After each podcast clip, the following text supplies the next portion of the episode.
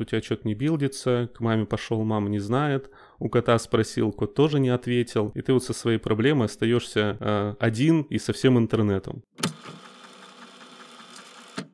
А когда ты это выкладываешь в открытый доступ, то тебе нужно относительно все красиво оформить, чтобы это работало. Возможно, чтобы на это были написаны тесты. По дороге летним днем на на на на на на шли, обнявшись под дождем на на на на на на на Миша, Ксюша и Артем на на на на на и Aviasales, поиск дешевых авиабилетов.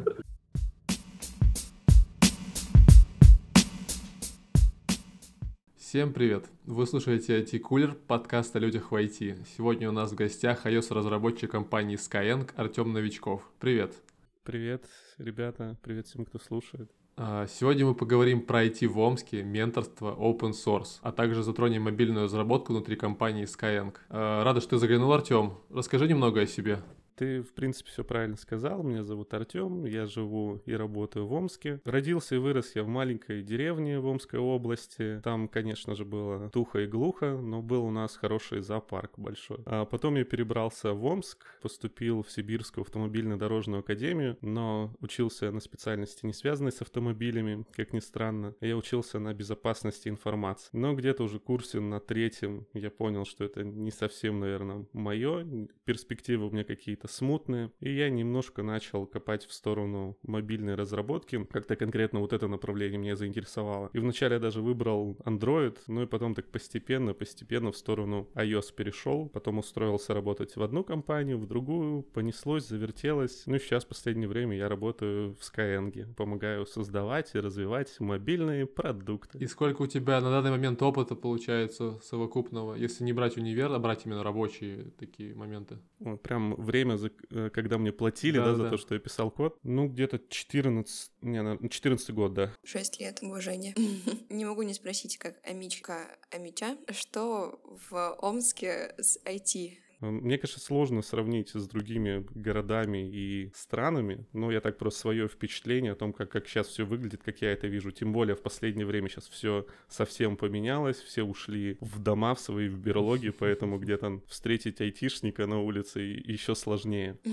У нас есть IT-субботники, э, такие регулярные мероприятия, где э, ребята собираются, выступают с докладами на разные темы, ну и в разных форматах тоже. Это, наверное, такой один из самых долгих и самых самых регулярных форматов. То есть каждый месяц в первых числах происходит там несколько тематических докладов. Вот один из последних был а, посвящен мобильной разработке.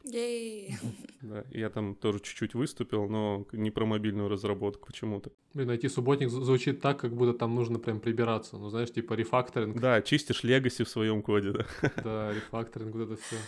Что проект билдился без варнингов. Интересное название. Но они проходят по субботам, поэтому субботник. То есть жизнь есть там. Я не скажу, что она сильно активная. По крайней мере, мне хотелось бы побольше движухи, особенно мобильной. Вот мобильчиков прям тоже, мне кажется, прям сложновато вытащить или сделать какое-нибудь интересное мероприятие или интересный ивент. Мне хочется там регулярно с кем-нибудь встречаться, общаться. Вот, наверное, больше мои заморочки. Если бы я сильно хотел, я бы давно что-нибудь сделал. Но вот мне кажется, что у нас такой формат не сильно зайдет. У нас ребята как-то не очень активные. Ну да, мне кажется, еще проблема в, не знаю, например, чтобы стать iOS-разработчиком, нужен MacBook. И мне кажется, ты один такой в Омске с MacBook. Вот, Миша. Зайди в любой из куратов, там на каждом столике вот, стоит по макбуку. Блин, ну все, миф, миф разрушен, я забираю свои слова, пардон. Пардон мечам. Ну класс, очень здорово, что там что-то есть. А то так вышло, что я сначала уехала из Омска, и потом начала интересоваться IT, и такая, а что, там в Омске что-то было? Это все прошло мимо меня, и это такой уже больше личный вопрос, наверное. Не пожалела, что уехала? Нас сейчас плюс 8. Я так отвечу тебе на этот вопрос. Я только вздохну. Артем, давай поговорим про твои, наверное, можно назвать это увлечениями. Ты достаточно публичный человек, для разработчика уж точно. Ты ментор, преподаватель и ведешь два канала в Телеграме. Э, ну, как будто уже too much. Расскажи, зачем тебе все это? Ну, это тоже так, конечно, громко сказано, что это преподаватель-ментор. Я скорее немножко погружаюсь в эти области и пытаюсь понять, в принципе, для себя, мне это подходит или нет. То есть я тоже так пока активно участвую, но в раздумьях. Ну, Телеграм-каналы — это так для души, больше больше, наверное, развлечь и рассказать что-нибудь интересное. Ну и, наверное, все в одно я бы не смешивал, потому что у каждого направления, по крайней мере для меня, есть какие-то свои плюсы и минусы, почему конкретно этим занимаюсь. Если кратенько про Телеграм, потому что быстрее всего расскажу. Идея, как появился канал, мне, у меня есть несколько друзей, я им постоянно рассказываю какие-нибудь интересные штуки. И я заметил, что я так и на работе рассказываю, где-нибудь дома, еще кому-нибудь, и постоянно у меня вот этот материал повторяется. Мне хотелось как-то его так э, сгруппировать, суммировать все вместе. Если вдруг у меня когда-нибудь кто-то спросит про что-то интересное, я ему не только смогу рассказать, но и дать ссылочку на пост в своем канале. То есть основная идея была такая. Ну а там уже понеслось, и у меня такой относительно свободный формат. Что хочу, то и ворочу. Насчет менторства и преподавания тут тоже можно немножко разделить. Менторством я начал чуть э, больше заниматься, и там у меня не такая активная деятельность. Если кратко, то принцип работы там примерно как на, ну, наверное, как на Upwork, как где-нибудь на фрилансе, только там не большие проекты полноценные, а есть какой-то конкретный вопрос конкретного человека из конкретного проекта. То есть он говорит, вот я не могу решить такую-то проблему, помогите мне. И менторы смотрят задачи, понимают, смогут они ее решить или нет, и после этого какую-нибудь э, сессию организовывают или там за какой-то фикс прайс стараются помочь, там и какой-то уже готовый проект ребятам эти присылают. Вот. И у меня вот примерно такой же формат. То есть это короткие созвоны, сессии, э, как правило, не больше 30 минут. Я предварительно разговариваю с человеком, спрашиваю, какая у него проблема, могу ли я ее решить, а прошу прислать проект, чтобы посмотреть, разбираю, и после того, как я понимаю, что я могу помочь, мы с ним созваниваемся, я ему рассказываю, что в этом проекте не так, что можно поправить, ну, какие-то советы со своей колокольни даю. Ну, и это оплачивается. А как называется площадка, на которой ты это все делаешь? Площадка называется Ментор, и вот на самом деле одна из немногих площадок с таким форматом, а вот другую примерно такую же по популярности я, наверное, даже не назову. Хотя, с другой стороны, формат вроде бы очевидный, но вот не так много таких площадок. Но людям, которые хотят попробовать себя, ты, в принципе, советуешь. Ну, то есть это удобный сервис. Смотря, конечно, какое направление. Вот я только про мобильную разработку, конечно, могу говорить. Видел, что там есть много веба, потому что веб, наверное, в принципе, относительно популярный. Но и в мобилках там тоже, по крайней мере, я для себя вот периодически могу что-нибудь найти и помочь кому-нибудь. Ну, еще, наверное, важно сказать, что ты это все делаешь на английском языке, то есть э, ресурс, я так понимаю, зарубежный, забугорный. Да, там в основном на английском все общаются, хотя мне русскоязычные ребята тоже попадались. Но вот это сейчас, наверное, у меня одна из немногих практик, где я могу поговорить на английском еще и на какую-нибудь интересную тему, о чем я на русском, в принципе, могу там бесконечно говорить, про разработку, про Swift, про iOS. Но вот на английском, да, отдельно прокачивает. Ну и, конечно, бывает сложновато. Чувствуешь, как у тебя шестеренки начинают потихоньку друг об друга зацепляться, и какое-то слово сидишь, вспоминаешь. Ну, бывает сложновато, но стараюсь справляться. Ну и, наверное, еще важно сказать сейчас, когда у нас такой курс, доллар уже под 80, что там оплата в долларах. То есть ребятки, у кого прокачан английский язык, хочет поговорить, то, я думаю, да, welcome. Да, там ставки прям хорошие бывают. А какая у тебя ставка, чтобы примерно ориентироваться? 15 минут 20 долларов у меня стоит. Вот. Но тоже не, не стоит рассчитывать на то, что у тебя будет 40 часов там загруженный день, ты можешь всем отвечать на вопросы, сидеть. Я такой эксперт диванный, и вот у меня будет столько-то денег. Нет, у меня, как правило, такие короткие сессии, их там 2, 3, 4 в неделю, это прям идеально. Но может быть такое, что на две недели я вообще туда не захожу и никакие сессии не провожу. Давай откатимся к твоим телеграм-каналам. Их два. Ты рассказал вот вроде как про один, как я поняла. И скажи угу. название, а то как же мы найдем. Канал называется «Тонкие настройки». Угу, клево. И вот там ты пишешь именно о каких-то разработческих штуках, которые не хочешь пересказывать. Ну, я пишу не только про разработку, в принципе, что-то интересное, вот о чем я с другом на кухне могу поговорить. Мы это можем и пройти, про что-нибудь, и про девушек там поговорить. Вот, поэтому вот все, все что интересное, все, что я могу такого рассказать, и это, скорее всего, прочитают, я туда напишу. Классно. А второй канал? О, второй канал, он больше юмористический и вышел из э, тоже из небольшой активности нашей с, э, с другом с моим. Мы периодически друг другу присылаем э, скриншоты из писем, которые присылают HR. И очень часто в письмах бывают какие-нибудь ошибки, какие-нибудь формулировки интересные, хитрые. Вот. И поэтому мы вот такие вот скриншотики э, делаем, друг другу присылаем. Потом в какой-то момент их скопилось довольно много, и показалось, что можно сделать для этого отдельный канал и присылать их туда. Класс, там можно предложить новость или только вы кидаете скрины? Там предложка тоже есть, но вот что удивительно, в основном сейчас там контент наш. То есть его, конечно, не так много, но прям периодически что-нибудь интересное точно присылают. Вот. Ну, я думаю, что после того, как в подкасте рассказал, что я в этом канале админ. Я думаю, что мне больше никто не будет писать. Да не, это, мне кажется, наоборот, сейчас пойдет креатив. Готовься.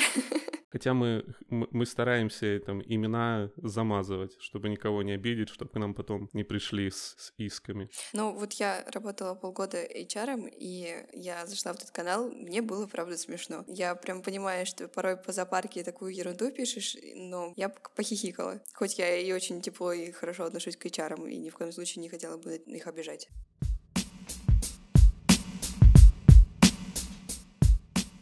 Ты препод в курсе нанитологии, да? Да. Расскажи подробнее, что это за курс и какая там твоя роль. На самом деле, вот практически вся активность моя, про которую мы сегодня будем говорить, она вот трансформировалась, появилась за последний год примерно. Поэтому во многих из направлений областях я еще так тоже на мягких лапах хожу, и вот прям экспертность свою вот не могу показать, что там вот всем надо идти в преподавание, или наоборот, преподавание хорошо. Поэтому немножко расскажу о том, что я вот за последнее время успел понять и впитать. В нетологии технологий я работаю с августа этого года. У них есть курс по iOS разработке. Вот они меня пригласили поучаствовать. На самом деле участие в качестве э, эксперта стороннего, оно может быть у тебя в разных форматах и с разной загрузкой. То есть я вначале начинал с проверки домашних заданий. То есть такая активность не сильно тебя загружает. Ну и с другой стороны ты понимаешь, какие, какой бывает материал, э, как ребята с этим справляются, как в принципе работают там ресурсы, с которыми тебе нужно будет взаимодействовать.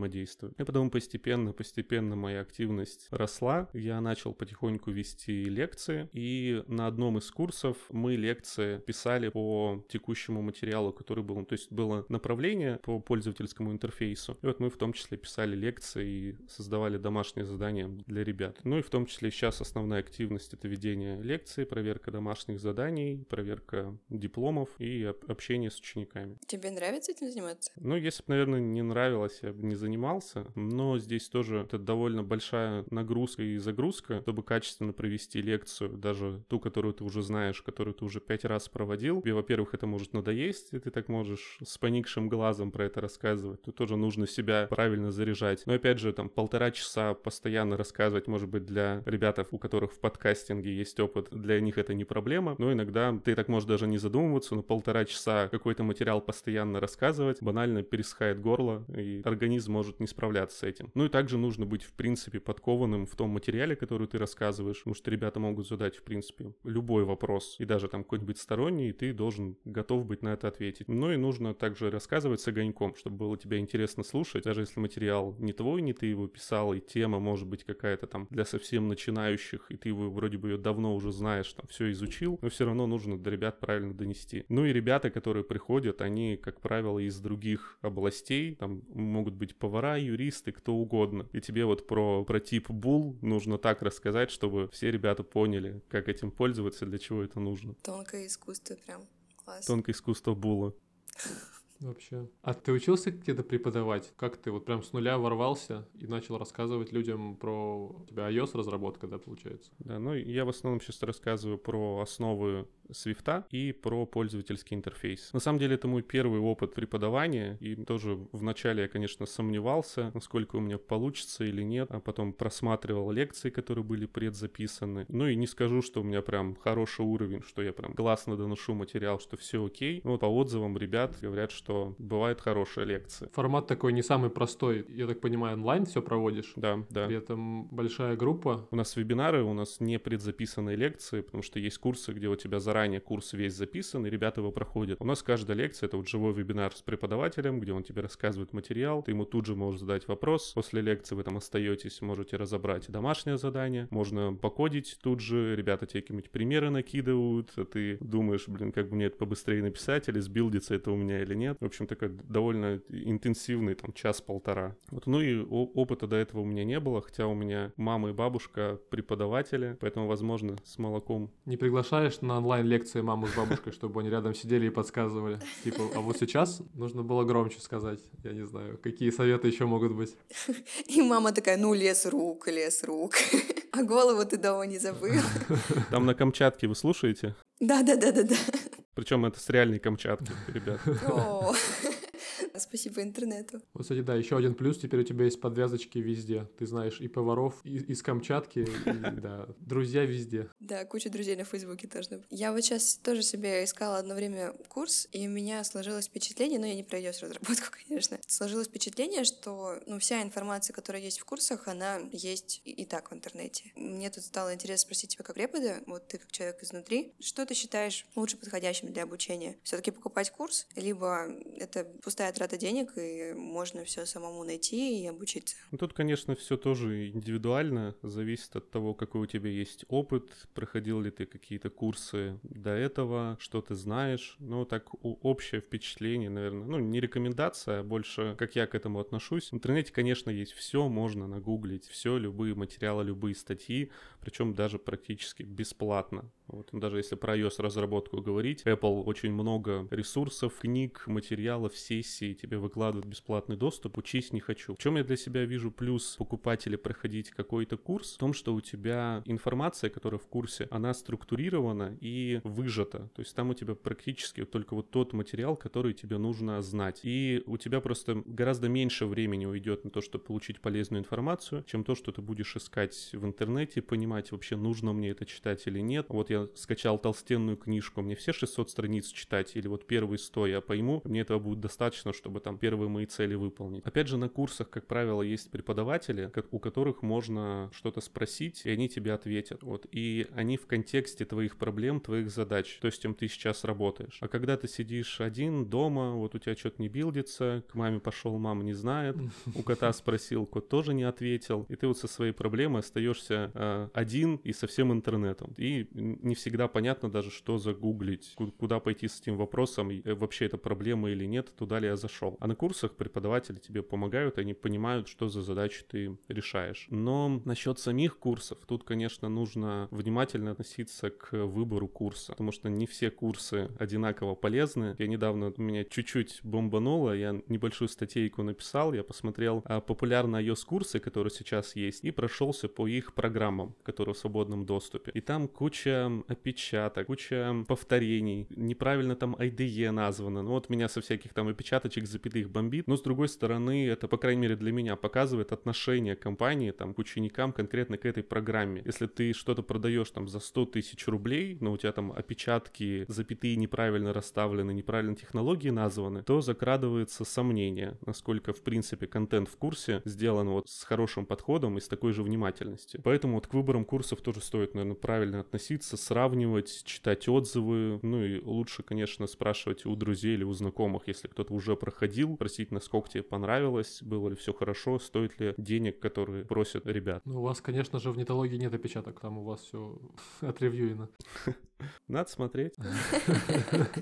Ну, смотри, это получается для новичков курсы прям хорошо. А вот, допустим, ты, когда тебе нужно было изучить какую-то новую тему, ты когда-нибудь покупал курс? Тоже хороший вопрос. Вот конкретно, чтобы по, ну, по IT направлению, какому-то по языку программирования, а, я не покупал никакой курс, и здесь у меня тоже такой нужно баланс соблюдать, сколько времени потрачу на какое-то направление, на какой-то курс, и какую задачу мне нужно решить. Угу. То есть, если мне что-то на JavaScript простое написать, то, скорее всего, какой-то там полноценный курс по нему мне не стоит проходить. Мне, скорее всего, хватит там пару статей, либо посмотреть какой-то готовый пример. Вот. Поэтому вот сильно в какое-то отдельное направление тоже я не, не углублялся. Вот. Ну, а для опытных разработчиков тут тоже, конечно, все индивидуально, зависит от того, насколько близко это к, к вашему направлению, насколько вы готовы там время потратить и деньги потратить, потому что тоже курсы бывают и не дешевые, и бывает такое, что покупаешь и не проходишь. Примерно так. Угу. Получается, новичкам курс прям хорошо зайдет, а если ты уже, уже есть в IT, то и у тебя есть какие-то конкретные задачи, то проще погуглить. Тут, конечно, тоже зависит от, от курса и от направления, которое ты хочешь изучить. Если направление не сильно сложное и там не диаметрально противоположное тому,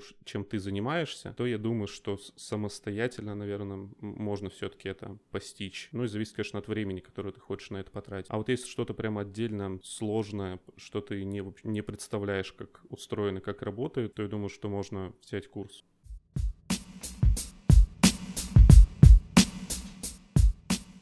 Мы выяснили, что ты пишешь код в open source. Можешь немножко про это рассказать? Зачем тебе это? И вообще, как так получилось? Какая-то инсайдерская информация, да? Да-да-да. Кто-то мне птичка нашептала. На самом деле информация чуть-чуть э, устаревает, потому что в последнее время вот мне катастрофически не хватает времени заниматься своими проектами, что-то выкладывать. Возможно, это связано с преподаванием и менторством. Есть такое подозрение. А может быть и нет, может быть мне просто еще меньше надо спать. Как посмотреть? А, у меня а, относительно хороший профиль на гитхабе, но это, собственно, моя заслуга. у меня там какое-то количество звездочек, которые меня периодически радуют, когда я захожу на свою страничку. Но подобная активность у меня появилась давно, наверное, с первых строчек на свифте, которые можно было бы показывать другим людям. Культура open source приветствовалась в компании, которая я работал до этого, компания называется Raspberry, и мы прям в рабочее время могли заниматься open source проектами, которые мы сами используем или которые мы хотим, допустим. Какой-то модуль есть у нас внутри проекта, мы понимаем, что мы его хотим у себя внутри между проектами переиспользовать, и мы его можем отдельно куда-то вынести, и почему бы не сделать его open source. Поэтому вот такая активность тоже приветствовалась, и никому это не мешало, и сильно там не, не влияло на, на бизнес-процесс. Но, тем не менее, в копилочку и компании, и каждого разработчика тоже добавлялось. Но, опять же, open source, он тебя немного добавляет дисциплины тому, что ты пишешь, потому что если у тебя внутри этот код в проекте, ты там, ну, что-нибудь накостылил, где-нибудь что-то припрятал, тудушку оставил. А когда ты это выкладываешь в открытый доступ, то тебе нужно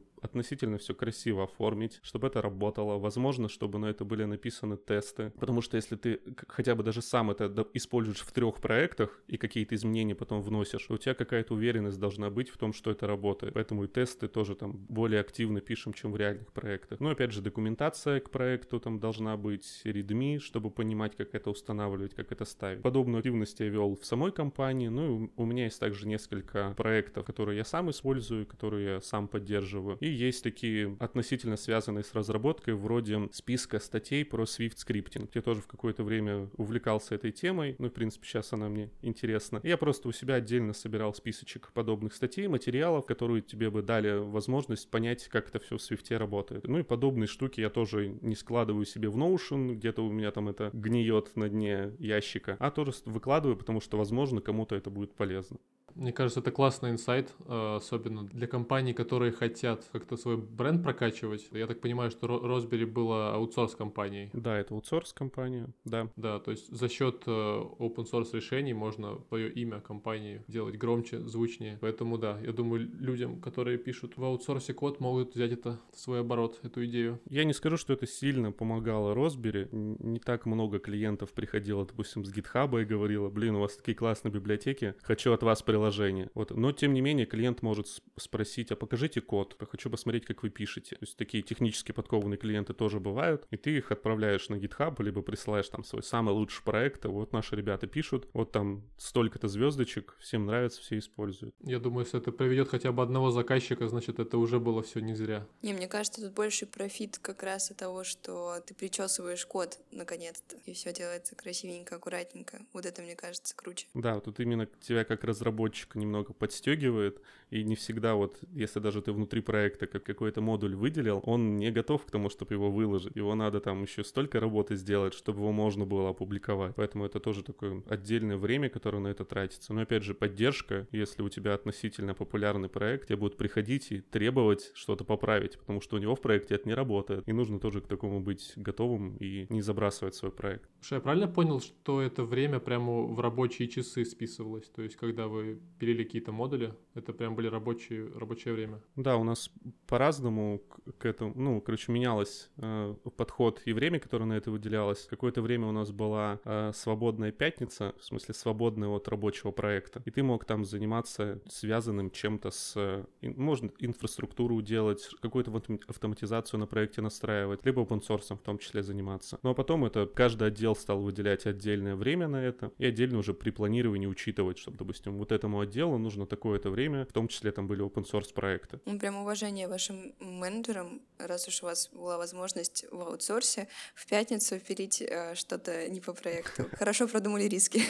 Мне на самом деле вот а, больше про атмосферу хочется послушать. То есть ты вот говоришь, что люди стараются комментировать, стараются советовать. Вот интересно, в каком это все-таки формате? То есть э, такой Наверняка было много pull-реквестов э, в вашей репозитории. Интересно, насколько они были токсичными. Чаще всего это люди приходят с нормальным запросом, либо это что-то неконструктивное и типа то есть человек, например, пришел просто сказать, что он уходит от вас и будет пользоваться другим решением. Ну вот прям негатива я не вспоминаю ни в, в тех проектах, в которых я участвовал. На гитхабе, кажется, с этим практически проблем нету. Однако, относительно недавно, вот я сейчас вспомню, как называется мероприятие, которое проводит Digital Ocean в основном с гитхабом. Оно называется Hacktoberfest. И в течение октября тебе нужно в open source проекты отправить 4 или 5 pull реквестов помочь комьюнити, и взамен тебе дадут футболочку и стикеры. Приятный, приятный бонус. Вот. И в течение одного месяца тебе нужно было помочь каким-то проектам. Ну и pull реквесты должны быть вмержены в мастер. Вот. И вот в этом году появилась какая-то аномальная активность, когда э, ребята просто исправляли опечатки в readme или добавляли какое-то слово типа awesome в начало там названия библиотеки. И вот таких вот pull реквестов пытались себе набрать пачку. И вот это на самом деле сильно мешало, потому что такие pull реквесты тебе не нужны в библиотеках. И вот мне один такой прилетел, я корректно спросил у человека, а зачем ты его отправил, но он мне, к сожалению, не ответил. Эх. Часто бывает, что тебе открывают issues и говорят, что вот у меня такая-то проблема, что-нибудь с этим сделать, или я вам просто говорю, мне это мешает. Ну и, и кто-то даже открывает pull request с исправлением, если он хочет поразбираться в проекте, но кто-то оставляет это на откуп тебе. Мне не сильно горит, если ты исправишь, будет классно, если не исправишь, ну, сори. И слушай, чаще всего open source и деньги — это такие понятия вообще несовместимые. Вот интересно, не пробовали ли вы э, как-то монетизировать это дело? Потому что я, я чаще чаще начинаю слышать, что open source какой-то код может приносить какие-то реальные деньги. Да, я в последнее время на самом деле тоже стал замечать, что есть некоторые там, компоненты или библиотеки, которые просят деньги за то, чтобы ты, ну, чтобы ты мог этим пользоваться. Но я на самом деле в такой подход не верю. Мне даже как-то раз писали, предлагали в Redmi разместить рекламу. То есть прям какой-то баннер будет встроен, и там периодически будет какая-то реклама. Вот я прям вживую такую рекламу не видел, но, видимо, если есть предложение, значит, есть спрос. Или, или наоборот. Вот. Я не верю, что деньги должны тебя двигать в, в, в open source и в том, чем ты развиваешься. Тут немного другая мотивация, немного другое комьюнити. Однако на том же GitHub есть отдельное спонсорство. Если ты вдруг хочешь поддержать какую-то компанию или какого-то конкретного человека, ты можешь за подписку ему денежку засылать каждый месяц, таким образом поддерживая то, чем он занимается. Вот. Ну и также есть ребята, которые полноценно там full day занимаются только open source, ресурсом и вот живут только на, на донаты от таких благодарных ребят. В принципе, такие истории тоже есть. Но и здесь хочется, хочется верить в то, что не деньги тобой управляют, а то, что ты хочешь помочь этому миру, хочешь помочь своему комьюнити и сделать чуть-чуть лучше то, чем ты занимаешься. Такой позитив, да. Какие хорошие слова. IT — это то место, где не нужны деньги, где за кодинг тебе платят футболками и стикерами. Так и живем. Ты как-то неправильно понял. У меня сегодня на завтрак три стикера.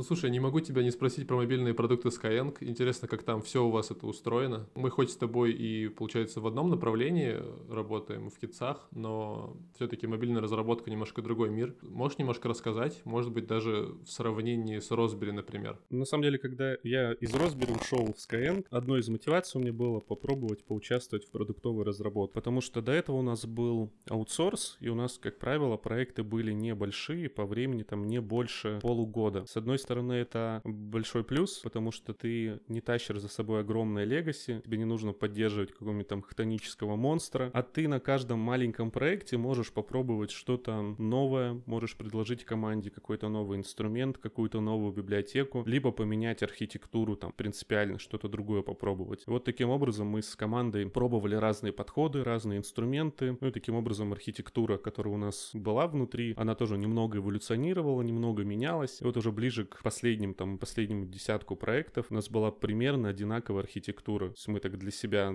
ну, не, не то что серебряная пуля, но относительно такой хорошая архитектура, которая нам подходит для наших проектов, для нашей специфики. И вот мы ее так обкатываем и по чуть-чуть изменяем, и из проекта в проект у нас это решение переходит. А если что-то нам не нравится, мы могли от этого спокойно отказаться и там больше это не использовать. Ну и таким образом это, наверное, распространяется примерно на, на все. На процессы, если вдруг тебя что-то не устраивает, ты можешь этого тоже отказаться или что-то поменять без каких-либо болей. Но то, что мне не, не очень нравилось, это то, что те проекты, которыми мы занимались, мы вот как раз про них забывали, и кажется, что и пользователи, и те, кто за них платили, тоже могли в какой-то момент э, забить и забыть про них. Вот, а мне хотелось именно поучаствовать долгосрочно в каком-то продукте, посмотреть, как он меняется, и тут на самом деле тоже, наверное, подход и с точки зрения разработки и управления, он тоже такой немного другой, как тебе правильно привести там приложение, э, чтобы это нравилось пользователям, чтобы сильно ничего не сломать, как добавлять новые изменения, как поддерживать старые. Ну и в принципе основной подход в том, что это продукт, ты им занимаешься, он меняется. В это хотела немножко окунуться. Ну и в Skyeng не скажу, что я прям сильно уже притерся, привык ко всем процессам и проектам, которые есть внутри, но в целом направление и команды, как все работает, мне нравится. Слушай, ну оправдались ли ожидания реально продуктовой разработки вот так, если по чесноку? Ну, я, сейчас так пока порассуждаю. Я пока не совсем понимаю, как все устроено и как органично влиться во все процессы и во всю разработку. Потому что есть места, которые уже ну, относительно там устаканены в процессах и в разработке. Есть те, которые можно менять, но не всегда там цели а, совпадают с тем, что хочется сделать там конкретно мне, например. И плюс немножко так меня, ну, не то что пошатнуло, а немного изменило то, как я развиваюсь, куда я двигаюсь. Я из, из одной команды перешел в другую. Я изначально был в, э, в Skyeng, в основном приложении, там занимался домашками, могу, да, наверное, про это сказать. А сейчас я занимаюсь приложением SkySmart. Вот это прям отдельное приложение с отдельно своей целью, со своей аудиторией, где школьники могут получать домашние задания и выполнять их прям в мобильном приложении приложении. И здесь тоже не, такой немножко глоток свежего воздуха, потому что вроде бы проект один из продуктов Skyeng, но он относительно новый, поэтому здесь тоже можешь а, что-то новое попробовать. Большой легаси за собой не тащить, но тем не менее быть частью большой команды, работать вместе с ними, и также с мобильными нашими разработчиками довольно тесно работать, какие-то общие задачи тоже решать. Ну вот за процессы я, наверное, плюсану, потому что и правда для меня было, наверное, самым таким неочевидным это то, что планирование может быть на квартал, так и на год. То есть это вот такие такие долгосрочные планы, в рамках которых, ну, как бы, в, в, как бы вся игра строится. Такие неочевидные вещи, на самом деле, когда, которые, о которых ты не знаешь перед тем, как не работал э, в реально большой продуктовой компании. Ну, когда в Slack заходишь первый раз и в General видишь больше трех тысяч человек, тоже немножко, немножко пугает, как будто в бездну смотришь. а потом бизнес смотрит с тебя. Ну что ж, мы проговорили все, что хотели. Артем, огромное тебе спасибо, что пришел к нам и рассказал за свой опыт, за менторство, за курсы, как это на самом деле происходит за честное мнение о том, что нужно ли проходить курсы. Вот, мы предлагаем прощаться. Пока, пока, всем, всем удачи, проходите курсы, любите маму, звоните почаще, заведите котика. Е-е-е. Пока.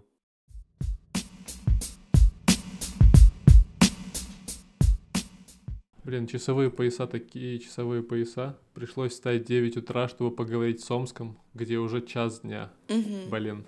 Ну, я вообще в восторге от разговора. Это, пожалуй, первый программист, который занимается публичной деятельностью так активно. Каналы, ТикТок, как мы узнали позже, менторство, преподавание. Еще сам вызвался подкаст. Прям класс. Вау. Ну это вот да, та самая омская продуктивность, когда ты не можешь выйти на улицу, потому что холодно, и ты сидишь дома и делаешь кучу классных вещей. И вот мне, как человеку, который тоже жил на севере, это близко и понятно. Мгм. Я единственное опять вот такой для себя, наверное, идею поймал. Все говорят про курсы в IT, а я за все время, ну то есть у меня было высшее образование, после этого сразу работа, и я как-то курсы, эту, ну, этот этап пропустил. Все говорят про курсы, как это классно, а я до сих пор за 6 лет в IT ничего не попробовал. Вот я, наверное, сейчас пойду что-нибудь себе скачаю. А, курс по подкастам.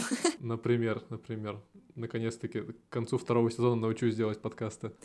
Да, потом мне расскажи, а то я тоже пока не очень. Ну да, кстати, это удивительно, что ты так прошел, хотя с другой стороны, я думаю, курсы используют как раз ребята из смежных сфер, потому что, ну, а у тебя, считай, была вышка. А вообще вышка, она тебе много дала для того, чтобы работать или нет? Ну, вообще, да. По факту, все, что было нужно, когда я пришел на работу, уже как бы было в моей голове. Ну вот, считай, у тебя были курсы 4 года. И бесплатные.